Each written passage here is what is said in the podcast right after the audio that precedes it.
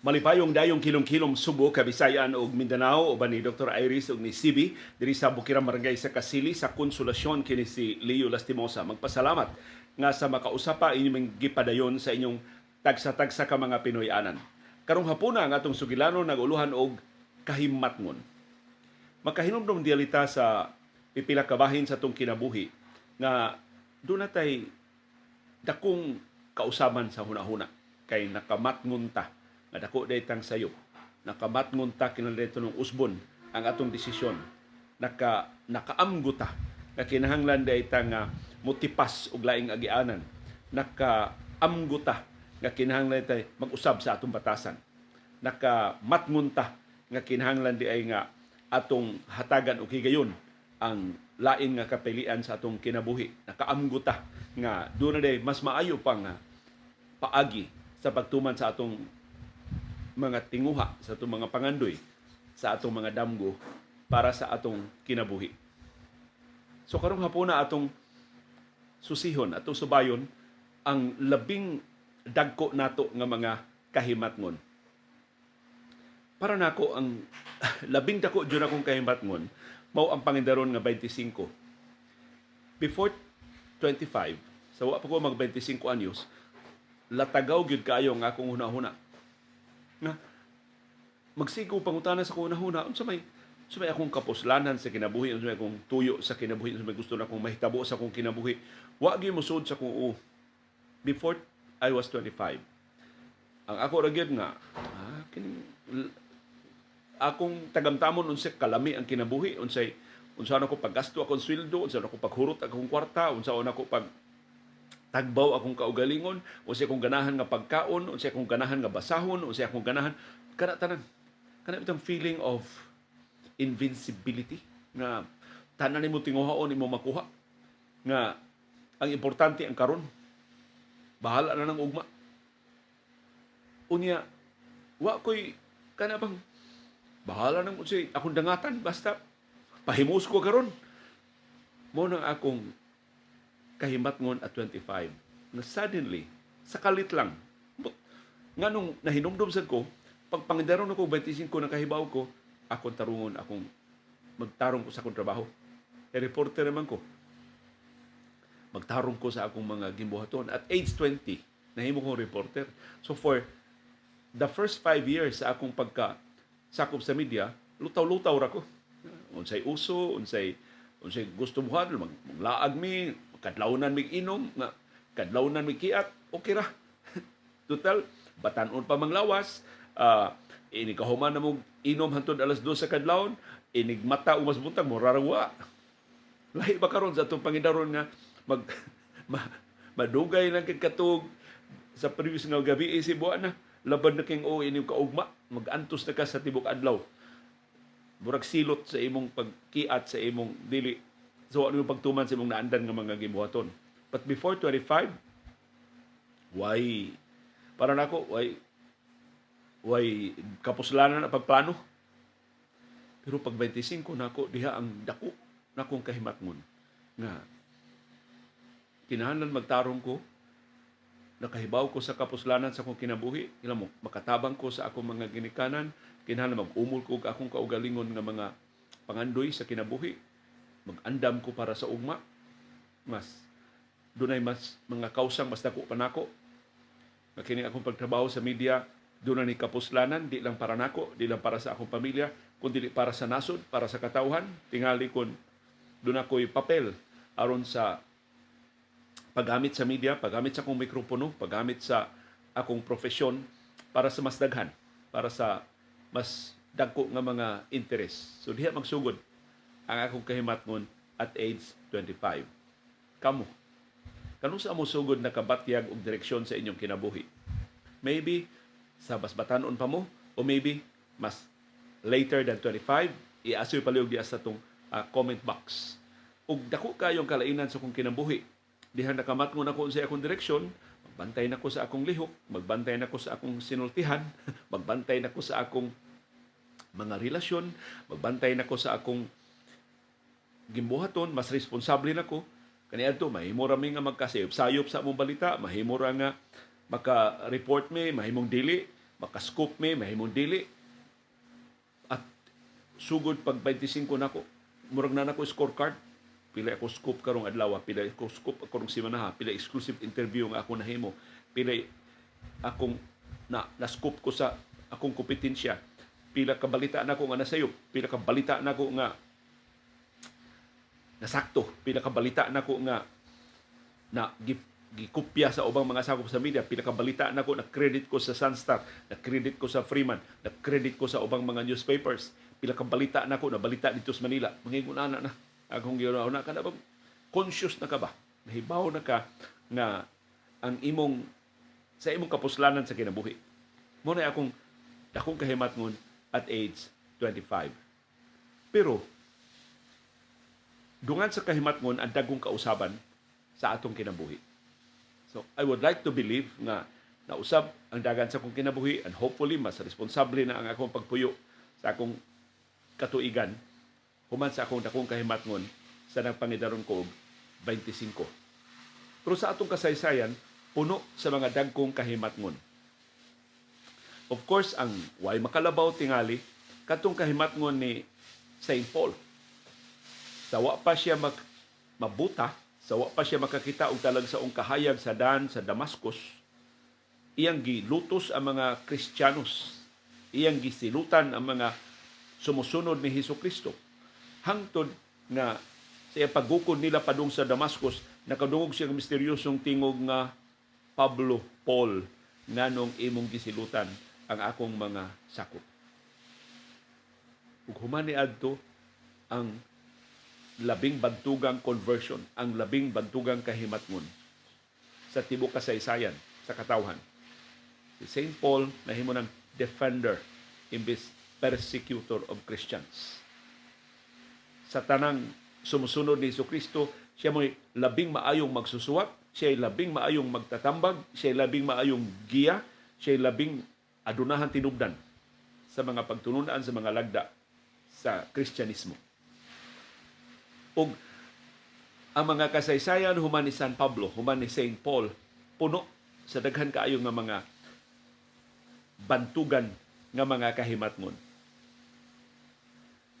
Ang labing bantugang kahimatngon sa kasaysayan sa Middle East, for example, kay karon ang Middle East na naman sa mga balita tungod sa nagpadayong gubat sa mga Israelis o sa mga teroristang Hamas diha sa Gaza.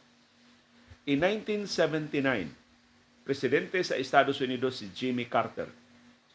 Tungod sa tanang presidente si Jimmy Carter man itingob siyang atensyon sa Middle East. Para ni Jimmy Carter in 1979, iyawe sa kalambuan o kalinaw sa tunga-tungang silakan mao ang pag-uli sa relasyon sa Israel o siyang silingan nga Arabong mga nasod.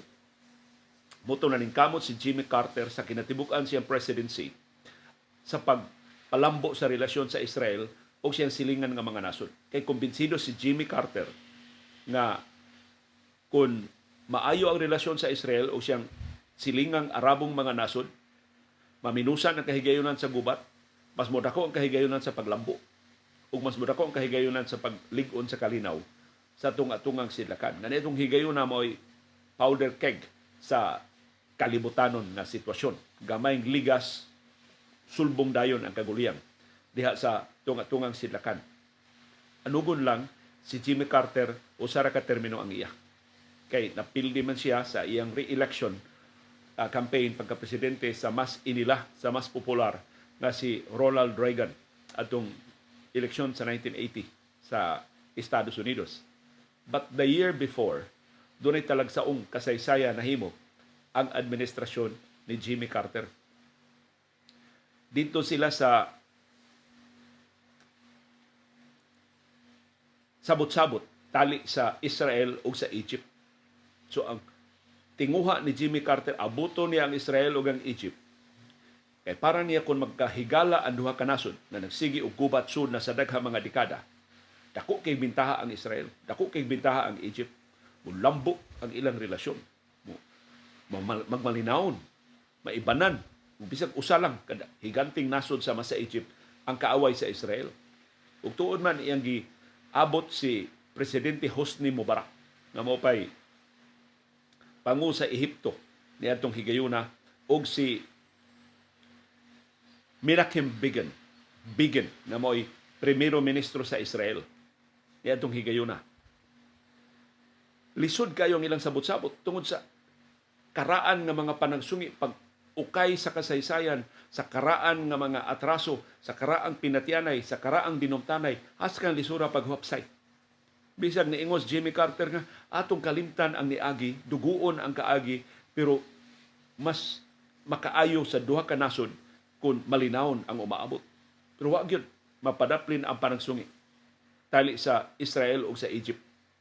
Naabdan og 13 kahugna ang sabot-sabot dito gipahigayon sa Camp David nga mo'y traditional nga pahigayunan sa mga summits, sa mga heads of state, sa mga panag importanteng panagtigom sa heads of state kay sa Camp David layo sa mga sakop sa media, layo sa mga politiko, layo sa naandang sinikhanay sa politika o makatingob sa ilang atensyon, mas makapamalandong sa mas dagko nga mga hulagway ang mga pangu sa mga nasod, labi na sa sensitibong sabot-sabot sa kalinaw, tali sa Israel o sa Egypt.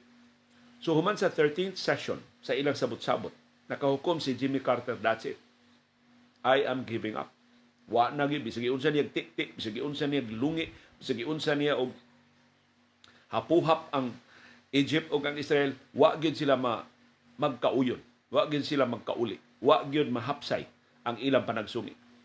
So, kapoy kay sila sa katapusang adlaw sa sabot-sabot, andam na silang mamahuay, unya ang ila sabot ini kaugma ipahibaw nila sa tibok kalibutan pasaylua napakyas mi. Among gihimo ang tanan pero napakyas mi pagkabuot sa kalinaw. Tali sa Israel o sa Egypt. Pag retire na nila sa ilang mga quarters, ang taga-Egypt doon ay ilang kaugaling ng mga Pinoy-anan, dito sila ni Pahuay, ang Israel doon na ilagaw ng mga. And of course, Jimmy Carter isip host doon sa iyang executive uh, accommodation. Gi dayon niyang pahuay, giingnan siya sa secretary ni Israeli Prime Minister Menachem Begin, Mr. President, nagpahinomdom ang primero ministro sa iyang hangyo nimo. So si Jimmy Carter nang utana unsa may hangyo? Ingon siya, naa sa imong desk, uh, Mr. President, ang inyong litrato ni Prime Minister Menachem Begin. Gusto niya nga permahan nimo ang inyong mga litrato para sa wow niya kaapo. Kaya itong higayon na 1979, doon ay wow kaapo si Menachem Begin. Niya gusto sa ni Begin, bantugan mga leader si Jimmy Carter, siya pangusa Estados Unidos, na doon na by souvenir sa ilang panagtagbo, doon sila litrato nga sila randuha, ya, permahan ni Carter ang kada litrato para balig upat ka, no, no, walo ka litrato, tagsa sa kada apo. Ang plano ni American Begin iyang hatagan og tagsa ka litrato nilang Jimmy Carter ang ilang apo. Yan, niadto wa pa man tong mga komplikado kay nga mga makina nga mahimurang i-photocopy ang mga litrato. So kailang pirmahan ni Jimmy Carter og ang wow ka mga litrato para sa apo ni Menachem Begin. So yano kaayo ang maong hangyo ni Menachem Begin ingon si Carter, no problem. So, pag abot na niya si ang iyan ang pirmahan ba ang mga litrato. As usual, ang pirma lang nga, best wishes, Jimmy Carter. Uh, God bless you, Jimmy Carter. Ana raman ang mga kasagaran pirma. Usahay, pirma lang yun. Wala, wala lang mensahe kauna-una siya nga gitawag niya iyang sekretary. Mahimo ba imong kuhaon ang mga ngan sa mga apo ni Prime Minister Menachem Begin? Walo man kuno na iyang apo kuha ah. Saktuha ang spelling, saktuha gid ang ngan, kuha gid ang sakto nga ngan sa iyang mga apo ni Menachem Begin. So tuod, dali ra kay nakuha sa sekretary, napatabang sa State Department, diha man ang staff ni Menachem Begin, gihangyo nga tagi minsangan sa mga apo ni Menachem Begin. So nakuha nila ang ngan sa mga apo, ang gihimo ni Jimmy Carter, kada litrato, iyang gibutangan sa ngan sa apo ni Menachem Begin. Uh, unya, iyang gibutangan og mensahe, iyang gipirmahan Jimmy Carter. So walo kada usa sa walo ka apo ni Menachem Begin. So personalized silbi ang litrato. pagka buntag na nangandam na sila nga i-announce na ang kapakyas sa sabot-sabot. Nagkita sila ni ni ni ingon siya sa secretary ako'y hatag ini mga litrato ni Menachem Begin so nihangyo siya ni Begin kasi di pa ta mo atubang sa mga sakop sa media uban sa taga Egypt aron ipahibaw ang failure sa atong sabot-sabot. Mahimo ba nga makita ta diri sa akong desk? So ni adto si Menachem Begin niya iginan nga Mr. Prime Minister uh, for your grandchildren. Iyang gihatag ang wow ka litrato. Si Menachem Begin imbis mo diretso hatag sa mga litrato ngadto sa iyang aid itan-aw sa litrato nga sa ibabaw. Ibong siya na mangan sa usa niya ka apo. Iyang gitanaw ang ikaduhang litrato naingan sa lain niyang apo. Ikatulong litrato iyang gitanaw naingan sa ikatulong niyang apo. Ikaupat nga litrato naingan sa ikaupat niyang apo Sus. wa pa ko makita ni Menachem Begin ang wow ka litrato nakita ni Jimmy Carter nito ang mga luha ni Menachem Begin. As in, si Menachem Begin mag, manggugubat na sa Israel, ha? war hero si Menachem Begin. Pero wa kapugong siyang kaugalingon nito ang iyang mga luha. Sa hinay nga tingog, niingon si Menachem Begin, Mr. President, maybe we could restart the negotiation. So human sila ni surrender after 13 sessions, nisukot, nisugot si Menachem Begin, magtagbo sila pag-usap, musuway sila pag-usap pagkabot og kauyunan. Ug sa pag-resume sa ilang negotiation, nausab na ang sinultihan ni Menachem Begin, natakdan ang taga-Egypt, nakakabot sila og kalinaw. So in 1979, sa dihang nag-ung-ung na sa kapakyasan ang ilang sabot-sabot, nausab ang una-huna ni Menachem Begin, nakaangkon siya og kahimatngon na mas maayo ang kalinaw kaysa pagparen sa gubat sa Israel ug sa Egypt. Maybe nahuna-huna ni Menachem Begin nga kaalaot siya mga apo kung ang iyang nahiagumang mga gubat sa iyang kinabuhi mao gihapoy magpaabot sa iyang mga apo o sa umaabot nga mga kaliwatan sa Israel. Maybe mautoy hinungdan nga nito ang iyang luha. Naghuna-huna sa maabot nga henerasyon sa Israel nga mag-anto sa samang gubat. Mahiagom sa samang pinatyanay.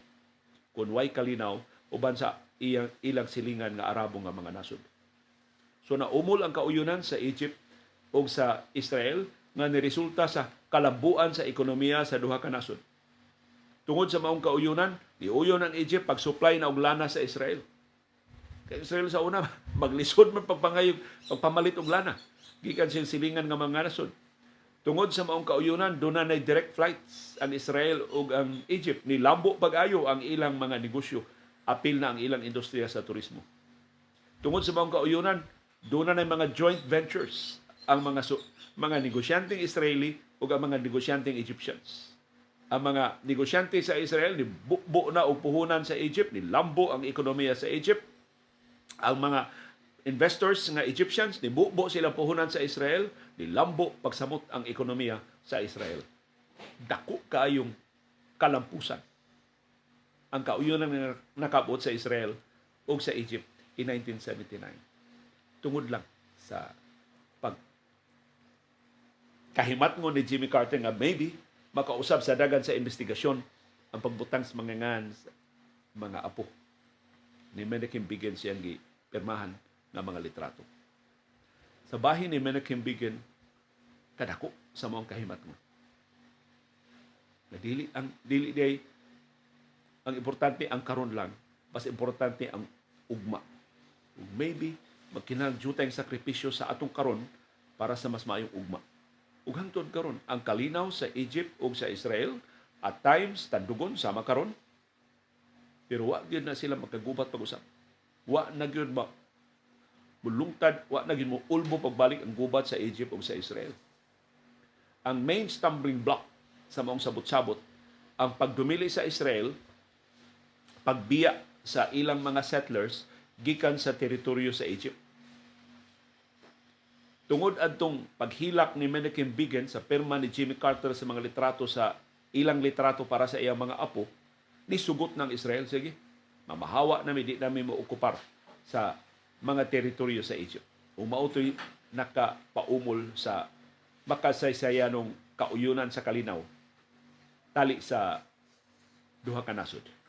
Ang kahimatngon ni Menachem Begin, kahimatngon sa Egypt, sa ka importante sa kalinaw para sa ugma sa ilang katawhan o sa ilang mga nasod. Sa atong kaugalingong kasaysayan, doon na sa mga higayon nga ang kahimatngon sa atong mga leader nakausab sa dagan sa atong kasaysayan. Si Fidel Ramos, for example, gikan siya pagka berdugo sa martial law. Matawag man gito si Ramos nga berdugo sa martial law. Ni ani Presidente Ferdinand Marcos Sr. Igagaw biya sila ni Marcos Sr siya ba hepe sa kakostablihan o sa labing bagis nga puwersa sa diktadurang Marcos. Nganong si Marco, si Ramos nga berdugo ni Marcos nahimo mang defender sa demokrasya sa dihang nakapuli na sa administrasyon si anhing presidente Cory Aquino. Ang kahimatngon ni Ramos nagsugod sa 1986 atol sa EDSA People Power Revolution dihang nagpalaban nila si Juan Ponce Enrile Katong kahimatngon ni Enrile, posibleng pagpakaroon ingnon na to, aron makalingkawas siya gikan sa kasilag ni Marcos. Kaya nasakman man ang plano ni Enrile nga magkodita batok sa diktadurang Marcos ginamit ang puwersa nilang gringo hunasan o sa Reform the Armed Forces Movement o RAM movement ni atong higayuna. Pero si Ramos igo ra tong ni suporta ni Enrile. O maybe si Ramos dili sama kahakog sa gahom ni Enrile. Kay si Enrile nahimangod man nga dihang dihang si Cory Aquino mo inipuli ni Marcos. Kay ang original nga plano nilang in really military junta. Niya siya mo'y hawd sa military junta. Kay unsa may dag-ana ni Cory Aquino niya kon natukod pa ang military junta. Pero si Cory ni insister demokratikanhong gobyerno mo'y mupuli sa diktadurang Marcos. Yes nag-revolutionary government kadiyot pero nang umol dayon og 1987 constitution ni patawag dayon sa eleksyon para sa lokal ug nasudnong mga opisyal ug na balik ang demokratikanong mga institusyon sa Pilipinas ug nawani si Enrile. Mutong sige siya lusad og mga kudita. Pila to ka kudita ang iyang gilusad batok sa administrasyong Aquino ug ang main defender ni Aquino mao si Fidel Ramos. Wa pa si Ramos, wa pa ang kahimatngon ni Ramos nga mas mas maayong hatagag kahigayunan ang demokrasya kaysa pagpadayon sa diktadura o sa balaod militar. Ah, unsa kay nahitabo ining nasura. Kung wa pa manalipod si Ramos ni Cory sa daghang mga kodita, sa daghang co-attempts gilusad ni Juan Ponce Enrile, mahimo na unta tang Banana Republic. Ni daog unta ang, ang puwersa ni Enrile o ni Hunasan, nga mga kawatan man silang dagko, ang ilang karibal nga military faction, magkudita sab nila, magpuli-puli lang ang mga general o ang mga military factions pag duma sa atong nasod. Mahimong, mahi, nahimo untang Banana Republic ang Pilipinas. Salamat ni Fidel Ramos sa iyang kahimatngon gikan sa pagkaberdugo sa martial law ngadto sa pagka-defender sa demokrasya atol sa Cory Aquino administration. Si Pong Biason, ang hepe sa Armadong Kusog sa Pilipinas, sa daghang mga kudita nagilusad batok sa administrasyon ni Cory Aquino. Si Pong Biason isip dakong opisyal sa militar, beneficiary sa martial law. Kaya buhong mga kais mga benepisyo ang mga opisyal sa militar sa diktadurang Marcos. Pero nganong si Biason? Sa diyang si Cory Aquino na nahimo niyang commander-in-chief, isog mang ni Barong, batok sa mga kudita. Iya ba yung mga classmates sa PMA ang ubang nanguho sa kodita. Iya ba yung mga sakop? Suod ba yan kasundaluhan? Ang mga sumusunod nilang Juan Ponce Enrile ug ni Gringo Honasan. Nganong lahi man iyang sabaw? Nganong imbis mo dapig nilang Enrile ug ni Gringo, diri man siya mo dapig ni Defense Secretary Fidel Ramos ug ni sa iyang Commander-in-Chief na si Cory Aquino pagpanalipod sa demokratikong mga institusyon batok sa military takeover. Ang kahimatmon ni Pong Biason, dakong kikatabang sa atong republika bisan atol sa 1986 EDSA People Power Revolution, ang kahimatngon ni atong tanang kasundaluhan nga ni Bali ni biya ni Marcos ni bali ngadto sa people power mo'y nakaliso sa direksyon sa kasaysayan sa atong nasod. Well documented nga si Marcos ni order sa kasundaluhan dito sa EDSA pagbombardiyo, pagligis adto mga madre, adto mga sibilyan nga nibabag silang agianan, pagpabuto silang kanyon padung sa kampo Krame o sa kampo Aguinaldo, mamagikutaan sa mga sakop nilang Juan Ponce Enrile o ni Fidel Ramos. Pero why nituman sa sugo ni Marcos? Kay well documented sab ang mga military commanders na ilang gisugo wa mutuman sa ilang sugo. Dihay ilang gi tugyanan nilang General Tadyar, nilang General Ramas, katong ilang mga commander, mga veteranos gubat sa Mindanao, giposisyon na ang mga kanyon dito sa du, duol sa Campo Aguinaldo o sa Campo Crame. Pero wa nila pabutha ang mga kanyon. Diyan gipaninglan nilang Ramas o ni Tadyar na unsa naman mo nga wa pa may buto. Ilalang tubag giposisyon pa nila ang mga kanyon. Pero wa gyud sila mo pabuto. Hantod girelibuhan na lang sila sa ilang pwesto. Ang ilang kahimatngon sa tunga-tunga sa kainit sa sitwasyon sa EDSA People Power Revolution may nakaluwas sa minilyon ka mga sibilyan, mga matay unta, mga pigsat unta kung giligsan pas mga tangke de guerra, gibombardiyuhan pa sa mga bagis nga kasundaluhan. Pero ang mga military commanders nga naka angkon og talagsaong kahimatngon mo'y nakaluwas sa katawhan o mo'y nakahimong usas labing malinawon na people power revolution sa pag-alsa sa mga Pilipinon atong 1986 pagpalaya sa diktadurang Marcos. Ug ang anibersaryo sa mong revolusyon atong sa ulugon karong Domingo puhon ika-38 na nga anibersaryo sa EDSA People Power Revolution karong Pebrero 25 adlaw Domingo. Daghang salamat sa kahimatngon sa atong mga leader sa pagkausab sa ilang hunahuna, sa ilang kahimatngon nga ang labing maisugong lakang mao ang pagpanalipod sa demokrasya sa nasod, pagpanalipod sa interes sa katawhan, dili ang ilang utang kabubuton sa diktadura, dili ang buhong nga mga interes o mga pribilehiyo sa rehimeng Marcos ni atong higayuna. Ug hinaot nga kining bantugan nga mga kahimatngon nga napasudayag sa atong kasaysayan maka paamgusab nato na doon tay papel ining nasura. Dili ta ngay mo surrender ining nasura. Dili ta ngay mutahan sa labing desperado ng mga timaan sa kadum sa tung palibot sa pagkakaron.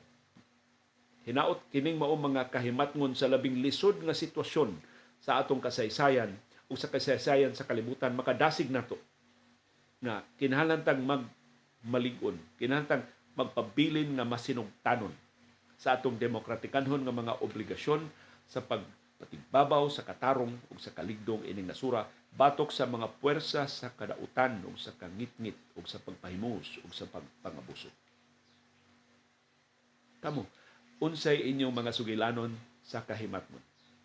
Ug unsay nahitabo sa inyong mga kinabuhi tungod sa talagsaon ninyo nga mga kahimatmon. Uban ni Dr. Iris ug ni CB diri sa Bukirang Barangay sa Kasili sa Konsolasyon kini si Leo Lastimosa. Magpasalamat sa inyong padayon nga pagsubay, pagsalig ug pagpaminaw sa atong panahom dayong kilom-kilom. Daghang salamat CB girl, the Bing Bing girl.